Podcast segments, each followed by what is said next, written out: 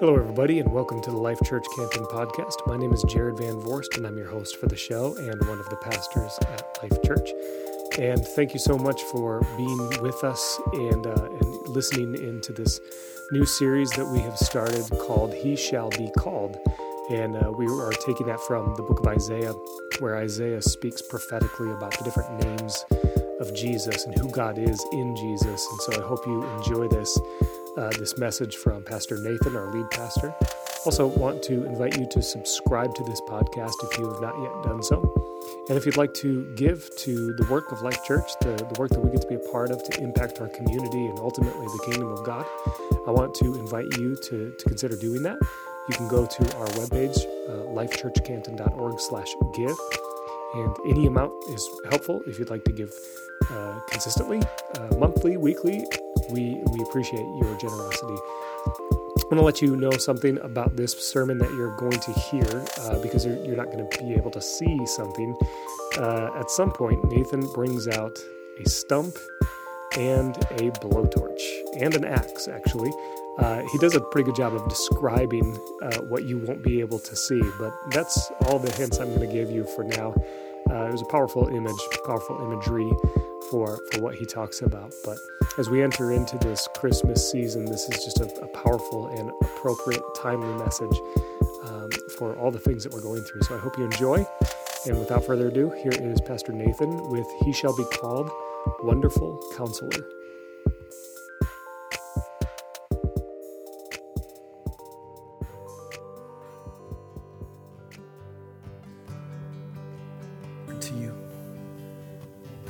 We look forward to what you're going to do and how you're moving in the midst of us. But God, we also look back to the arrival of Jesus Christ, our Savior and Lord. We trust you, God. We trust that you have a plan for our life.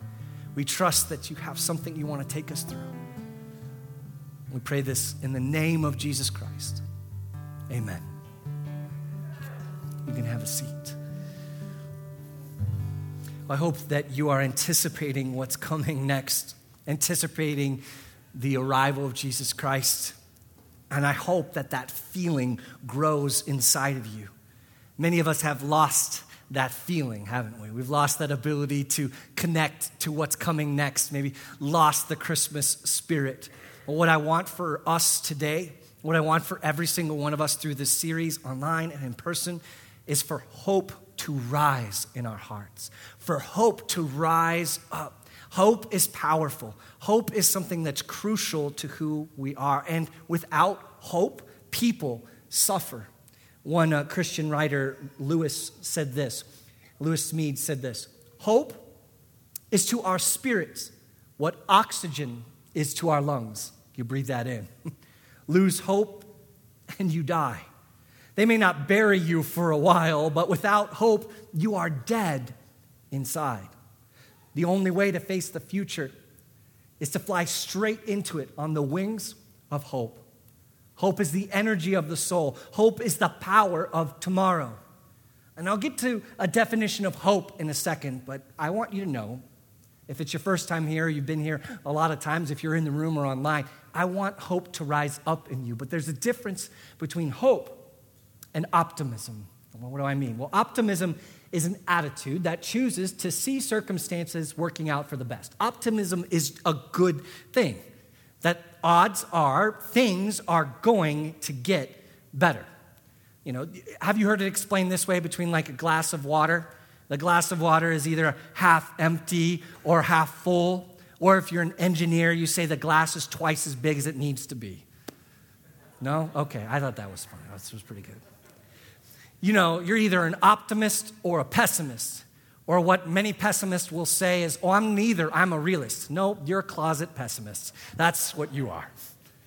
But that is the idea that circumstances are in our favor, that odds are things will work out. And in fact, we spend so much of our energy looking at whether things will work out or not. I talked to someone this week and they said, I've been through a lot of things in my life, some of which actually happened. This idea of worry and anticipation, we're, we're stuck on it. Whether you're a pessimist or an, an optimist, maybe you're one of those hopeless optimists, that's not actually what I'm talking about. That is human hope, optimism, human hope. But often we have confused our call as those who know God to hope in the Lord as a call to be optimistic about our circumstances. Meaning, often you'll be in church and be like, God is going to work things out for your good. And, and, and we can sometimes, it's, it's true, but sometimes we can shift that to saying, my circumstances are going to be better. And that's what it means to hope in the Lord. And there's a subtle difference that's kind of crucial for us to understand. And when our circumstances don't seem to be getting any better, which is like 2020 in a nutshell, what then are we left with? We lose our hope. But what I'd argue is we didn't actually have biblical hope, hope in the Lord. We actually just had optimism. And of course, you're going to lose optimism if everything seems like it's falling apart. There's a difference between hope and optimism, and there's a great Advent series from the Bible Project. I'll talk to you about it at the end in one of our action steps that talks about if you, this difference if you want to spend some more time on it. But I want to talk about a time when things couldn't have looked any worse for Israel, which is God's people, a prophet, Isaiah. In fact, his job was to tell them that everything was about to go mm, south. And uh, he refers to it as this metaphor or this image of Israel being this beautiful, amazing tree. This tree that gave shelter to so much and produced.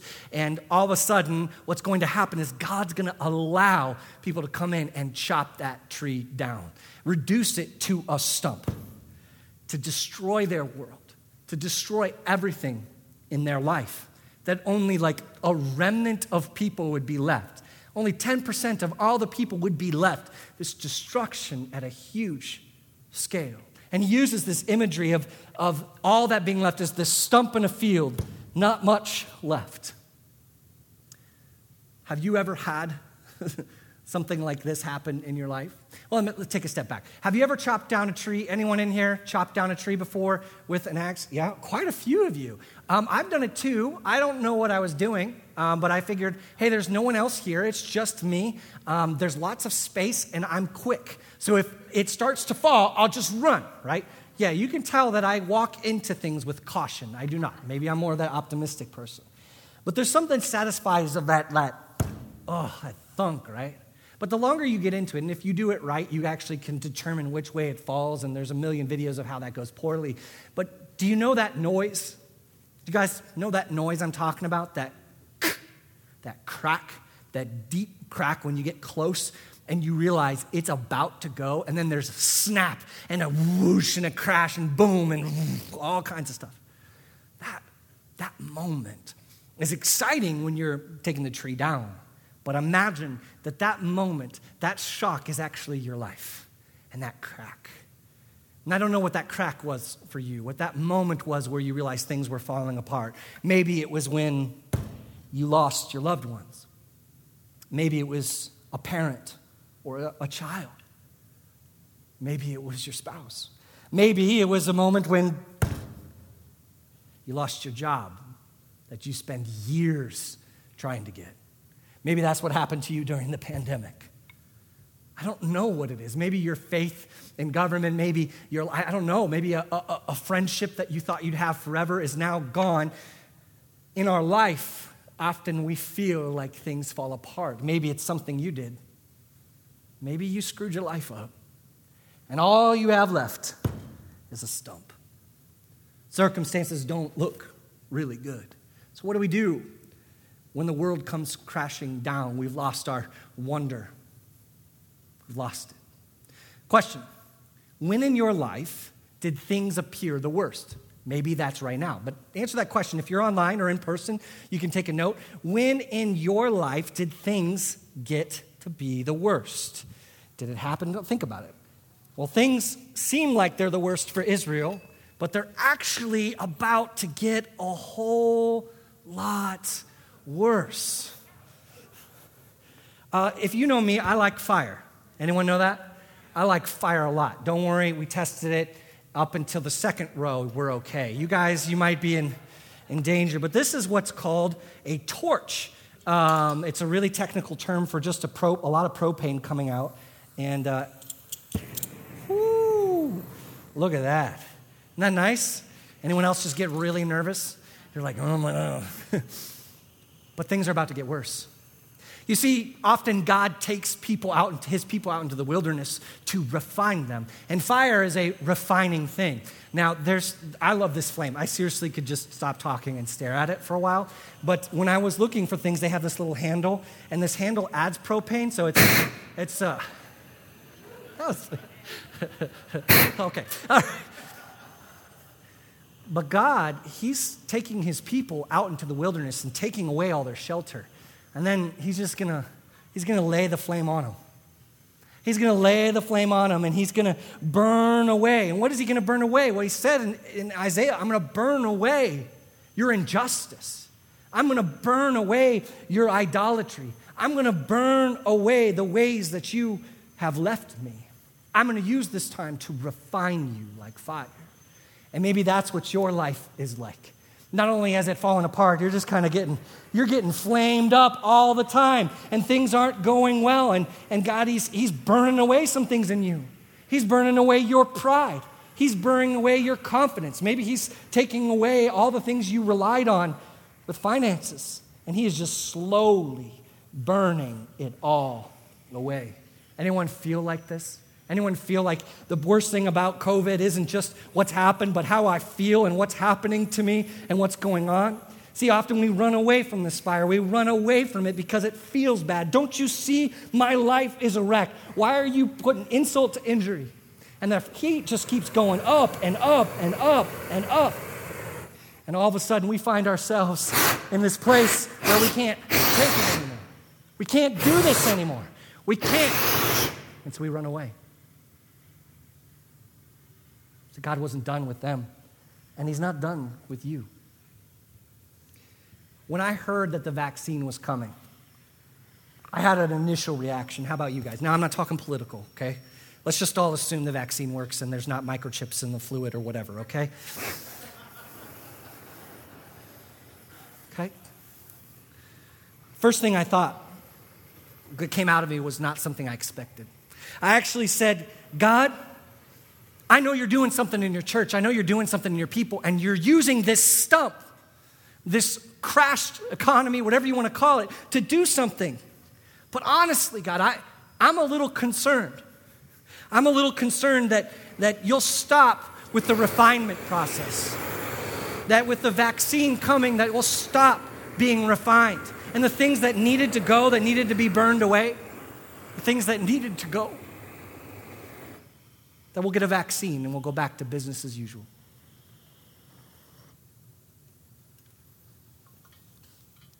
And I was annoyed with myself because I said to myself, Really? The amount of crap that's happened in your life because of the COVID, and the first thing you think is, Don't let it stop until we're where we're supposed to be. That's what I thought. Why? Because God is doing something in it.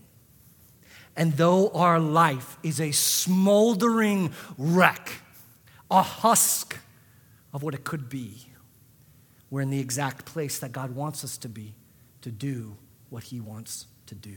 See, the odds are not in Israel's favor, are they? They're smoldering, they're a husk of what they used to be. And then in Isaiah in Isaiah, we learned that there was a plan. Isaiah 6:13 says this. And though a tenth remains in the land, it will be again be laid to waste. But as the terebinth and oak leave stumps when they are cut down, so the holy seed will be a stump in the land. There is a hope. In Isaiah 11, he tells you what this hope will be. He says there will be a shoot a sprout that will come up from the stump of Jesse. From his roots, a branch will bear fruit. And what he said is there's hope, even though it's literally smoking, the life falling apart. There is a tiny shoot, a tiny spot of hope. That's not much hope, is it? not much hope, this little thing. Not much hope that it's going to grow into anything, much less in the stump that it's in. Optimism is the attitude that things are probably going to get better. But biblical hope is based on a person. And this shoot of Jesse is the foretelling, the prophecy of the coming Messiah, Jesus. The Messiah, the King, the one who will make all things better. And he's saying to Israel, do not lose heart because something is coming, something that will give you hope in the future. See, Israel in this moment, he says to him, Isaiah says to Israel, look back at the promises. Look back at what God has said He will do. Look at it again and again and again. And when you see everything fall apart in your life, there will be a time when He makes good on what He said to King David that there would be a Messiah. And it gave them the strength to move through utter devastation. And for us, we get to have biblical hope that isn't based on odds, but a choice to wait for God to bring about the future that is surprisingly wonderful, one we've submitted ourselves to. We look back to the birth of Christ as the seed of hope so that we can look forward to what he will do even when your life looks like a burnt husk. Hope is confidence that God will do what he says he will do. Hope is confidence that God will do what he said he can do. But you know what hope produces? Hope means that a wreck of a life, your wreck of a life, can be a seed of hope. But only with Christ. This is the hope I want to rise up in you. Not that things are just going to get better, but that you have someone you rely on. And I need you to hope because I need you to breathe. I need you to breathe, not like the smoke air, it'll filter out in a second, but to breathe in the oxygen, the hope of the glory of God, the hope that God will do what he said he was going to do.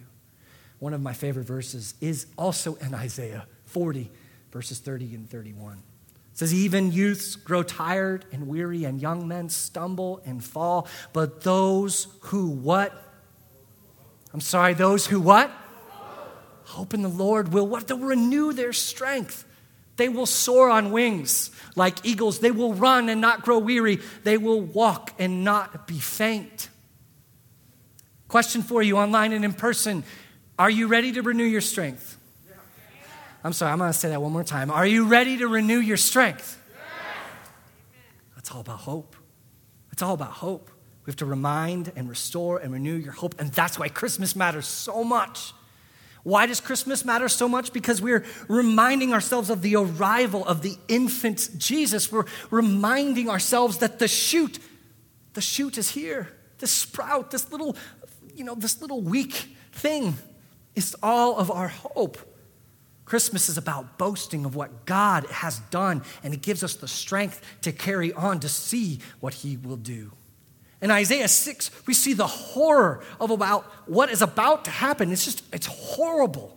10% will be left, and then God's to refine with fire? This is not great. But in verse 9, Isaiah says this. Verse 9, verse 1. Nevertheless, nevertheless, there will be no more gloom for those who were in distress. Nevertheless, God will show up. And then this is the series scripture right here in verse 6. For to us a child is born, for to us a son is given, and the government will be on his shoulders. And he will be called Wonderful Counselor, Mighty God, Everlasting Father, Prince of Peace. So we're going to focus on who Jesus is to give us hope to get through what is coming. And that's why Christmas matters so much. This morning, I want you to connect to the wonderful counselor, Jesus. Wonderful, it means miraculous or causing wonder, extraordinary, making it difficult to comprehend. It's wonderful, it's beautiful. It's, it's that feeling when you see a child make their first snowman and they're just so excited. And then they're like my children who then immediately destroy it. But we're seeking that wonder out. We want to see it, and sometimes we do it vicariously through our children just to capture that moment of wonder, the first snow, which could also be this last snow of the year, and I'd be fine. But I still love it. The miracle of birth. Wonder. Can you imagine someone who was wonderful in all they did? Well, it's Jesus. But not only that, he was the wonderful counselor. This idea of someone who gives advice about problems. Imagine a wonderful counselor. It means to advise. I mean, it's simple. We know what this is. It's life coaches and disciplers, mentors, mental health professionals. This role is so important in our life. Imagine having a miraculous advice giver, someone who helps us understand what we should do next. Question for you online, and you can put it on or in person. What is the best advice you'd ever received? Or who do you look to to give advice? Like, what's the best advice you ever received? You're like, oh, that was awesome. Who is the person who you always go to for advice? Like, think about those people. Now, imagine that Jesus is even better than that. Not only that, divine, that he gives perfect advice. That is who Jesus is. We need those people who give us advice in person, but we also need something greater. Now, we need more good, good we need good advice more than ever, right? The future is uncertain. And it doesn't feel like anyone is an expert on what comes next because we've never been through it. But we have lots of experts and people who don't know what they're talking about and people who think they do. And there's voices and people are telling us conflicting things and there's voices and voices and voices and voices. Ah, what do we do? What do we do with our finances? Do I need to take that package and retire early or not? Or wait a year? Do I need to buy? Do I need to sell? What about my family? Like, who do we bring to what? Do we not have Christmas? Do we have it? Do we bring everyone? Do we wear masks? Do we don't?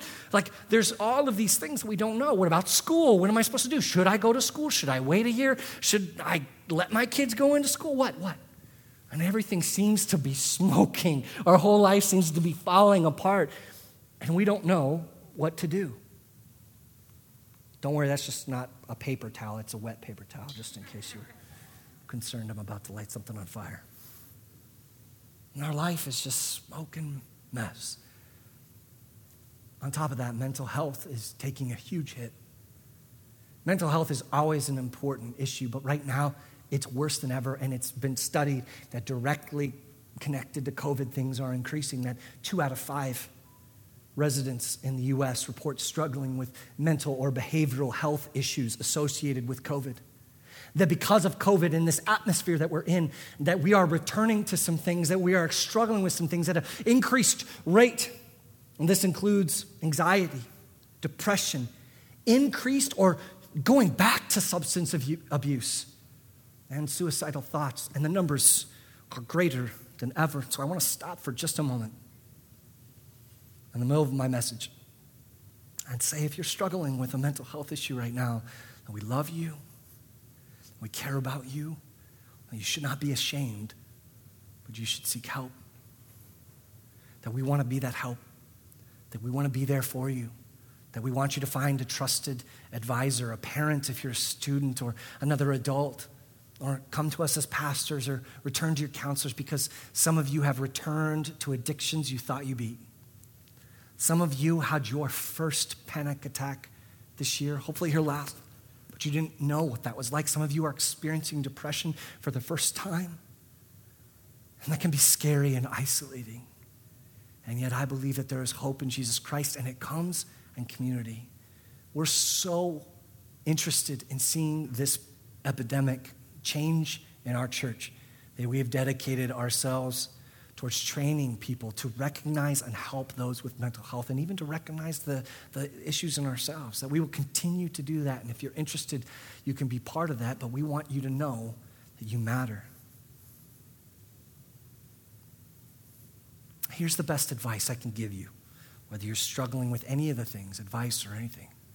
The best advice that I can give you, the best thing I could do for you, the greatest thing I could ever hope to do as a person, as a pastor, is to connect you to Jesus Christ. I want you to fix your eyes on the wonderful counselor. And if you do, hope will rise. I wonder do you know him as your counselor? Do you know him as your advice giver? The nearest word Hebrew has to the idea of supernatural is this word wonderful, bringing wisdom far above the human ability. It's divine. God has given us perfect hope, and Jesus gives perfect advice. And so I want to connect you to him. The only one who knows the future is Jesus. No one knew what was going to happen in 2020. I bet you all the money I have, no one knew that that was going to happen. But Jesus did. And he had advice for us in the midst of it. And so I hope that you will allow hope to rise by fixing your eyes on hope. He has given you the ability to know him. And though your life might be an absolute wreck, sometimes you feel like it's on fire. Though you've heard that death knell, that crack in your life, and everything seems to have fallen apart, and God is taking you through this and refining you to understand what's happening, and you look at it, and everything on the outside says there's no way, and yet there is a small shoot of hope in the root of Jesse. And that person's name is Jesus. So we got to fix our eyes on him if we want hope to rise. I have some action steps for you, some things I want you to do as we finish out, some things that will help you fix your eyes on Jesus. And the first one is to celebrate Jesus' birth like crazy. I mean that. Like, get nuts about it. Like, go crazy. Make the biggest deal of this little plant ever. Just like, oh my gosh, isn't that so awesome? This is so amazing. People are like, dude, it's a baby. What are you doing? Like, no, this means everything. It's hope, it's a future, it's a promise of God. I want you to celebrate like crazy. That means those of you who hate giving gifts because you think it's dumb, I want you to give gifts because Jesus gave us the biggest gift of all. And train your mind to see that if you're a person who's like, I love giving gifts because I love being the person who gives gifts, you know, maybe you don't give gifts this year. maybe you focus on something different. You get crazy about it. Why? Because it is hope, and hope is what keeps us going and gives us the strength. It gives glory to God. So I want you to celebrate like crazy. I want you to watch our online Christmas experience. We're creating a 30 minute experience that will go live on Christmas Eve, but it's something for you to do with your family. In fact, I want you to already decide when you're going to, as a family, participate with us in Christmas. We'll do a Christmas Eve candlelight service and be completely different in person, but online, we wanted this experience. I want you to choose to do that. Second, I actually want you to share that. I want you to share that with other people. We're going to use it as an opportunity to invite people to church, to invite people to experience this hope. We designed it that way. It's going to be great. So I'm encouraging you to share it on every part of social media you can, as well as the Bible Project Advent series that's out right now They keep releasing all the way up to Christmas. It's incredible. Bible Project. You can go and find it. Hear more about hope and optimism, but draw yourself into Christmas. Some of us got to shake some things off so that we can have hope in what is happening. And then you're like, I need more, man. Tonight, the Gospel Coalition is having an Advent concert on YouTube at 8 p.m., but it'll be there for all the rest of the month if you want to. Set your minds on Jesus. As we do that, we need to fix our eyes on hope by meeting the wonderful counselor in the text in the Word of God. I ran through a lot of Isaiah today, and there was so much study that went into it, and I couldn't even tell you just a bit of it, but you can go and find it for yourself. Not only that, you can find the counsel of God in the Word of God. So read the Gospel of John this month. It's about the love of God for you. Look to the Word of God before making decisions. Don't make decisions and then look to the Word of God to justify what you have done. Instead, seek Him out. You know, Jesus spoke in parables. He actually said to people, I speak in parables, and but I'll tell you plainly. Why did he do that?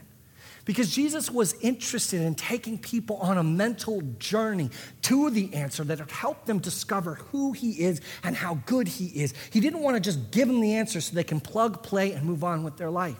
And the Bible, we want to go to it and find these little answers just to, so we don't have to process or think through it. And some of us come to it with a, a genuine understanding. But Jesus wants to take us on a journey that often gives us the peace we are seeking outside of the decision. And if we were just to get the decision, we wouldn't have the hope. Fix your eyes on the wonderful counselor in the text. And as you learn to recognize his voice, his voice will speak when your life is a wreck. So celebrate Jesus' birth like crazy. Tell me about it. Tell me a story about how crazy you made it, because I think it's great. Meet the wonderful counselor in the text. And then, third, seek mental help and support. There's no shame in it. If you're struggling, seek support in your small group. Seek support with people you trust. If you have an accountability partner that you've had victory for years, but you've fallen, don't lie to them. Tell them. Tell them, I need help. It is statistically true that watching online and in the room, there are two out of five of us are struggling more so than ever before with mental health. So we must love and take care of each other. There's healing in the body of Christ. Reach out. I want to tell you one more illustration, one more story. I was watching um, videos online, wasting my life, like most of us do.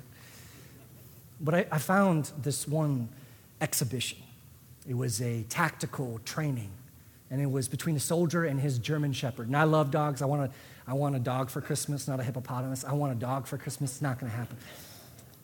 But I loved watching this exhibition. Now imagine they're in this like sty- like like what, fake grass area, and they're surrounded by tons of people shouting and oohing and awing. There's pictures, and and it's loud and it's crowded, and and they're doing this exhibition. And the soldier has worked with this dog so well that the dog follows him wherever he moves. Now there's no leads, there's no collars, there's no nothing, and the dog is actually in between his legs. And, and he's got a tactical position, and he has a gun, and he's moving around. And he moves back and forth, and he actually just turns and goes the other direction. And the entire time, the dog stays with him. So much so, it looks like they're one thing, one person. And I'm just like, I can't stop watching this. And what it's for is so that they can go into a building and clear the building.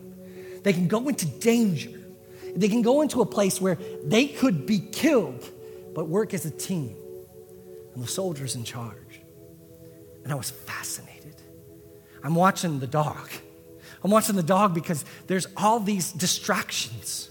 There's all these things asking for his attention. There's kids running out. And, you know, have you ever watched one of those dog shows with the dog shows that run through a race that's terrible at what he does and, like, just gets distracted by everything or just goes and, and goes to the bathroom, like, you know, like in the middle of it? I'm like, this dog has got to be so incredibly focused. Not only that, man, there's danger. Soldiers got a gun for a reason. There's danger. They're training for danger. And all of a sudden, I just got crushed because I was like, oh my gosh, this is such a perfect picture of who we're supposed to be. Because where were the dog's eyes? Where were the dog's eyes?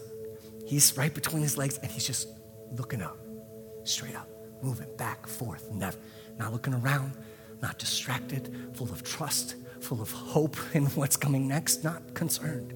And isn't that who we're supposed to be? We're, we're supposed to be fixed on Jesus, and there's all these people asking for all of our attention, and there's distraction, and, and there's, no, there's problems in the world, and there's dangers, and yet I am not concerned about any of those things. I am fixed on my Savior Jesus. My eyes are fixed, and I can dance with Him, and I can be full of comfort and full of trust. And still, I'm doing a job too, which I love that. I got something to do. That is what it means to fix our eyes on hope. To not worry about threats, but focus on Him. But most of us, we're like that big, huge St. Bernard on a leash attached to a 12 year old child who's a cool 75 pounds, getting yanked. We want to be like that dog, pulling our Savior wherever we want to go. More often than not, we're not that dog. We're actually uh, not moving Jesus anywhere. and so we just strain and strain and strain, looking for where we want to go next and trying to find all these paths. And sometimes we have to get pulled back. But the entire time, even though we may be going in the exact direction God wants us to go, we're straining in our car and we're just like, you know what I'm talking about? A dog used to choke itself. And often that's who we are. We're choking ourselves. All we need to do is be like that dog who's just fixed on Jesus. And I'm going to tell you, you're not going to get there overnight. But maybe you can heal. And you can walk by him and learn to trust him and learn to see that He knows what's coming next. And you can enjoy the ride. You can enjoy this communion with God. That's what it means to fix our eyes on Jesus. We can look for the world to provide our optimism, or we can look at our life, which might be a hot mess, smoldering and moldering and falling apart, and choose to see that the same Jesus who came as a baby in a tiny little shoot is the same Jesus who wants to do the same thing in your life. And wants to give you hope and give you a future and use you, but during which, during the ride, your eyes can be fixed on Him and you can have hope. I couldn't want anything else for any of you than to have hope. And I want it to rise in you. So take those steps, move forward. But there's one step, one thing that all of us must do and it's to place our hope in Jesus. In a moment, I'm going to ask some people to do that maybe never done it in the first place or realized, man, I didn't know what this meant, but now I do. And you need to commit your life or recommit your life to Jesus today, online or in person, or, or you're listening to this later. It's time. It's time to do that. And don't let that crack, that falling tree, be the death knell of your life, but the starting place which God can take you to places you've never been.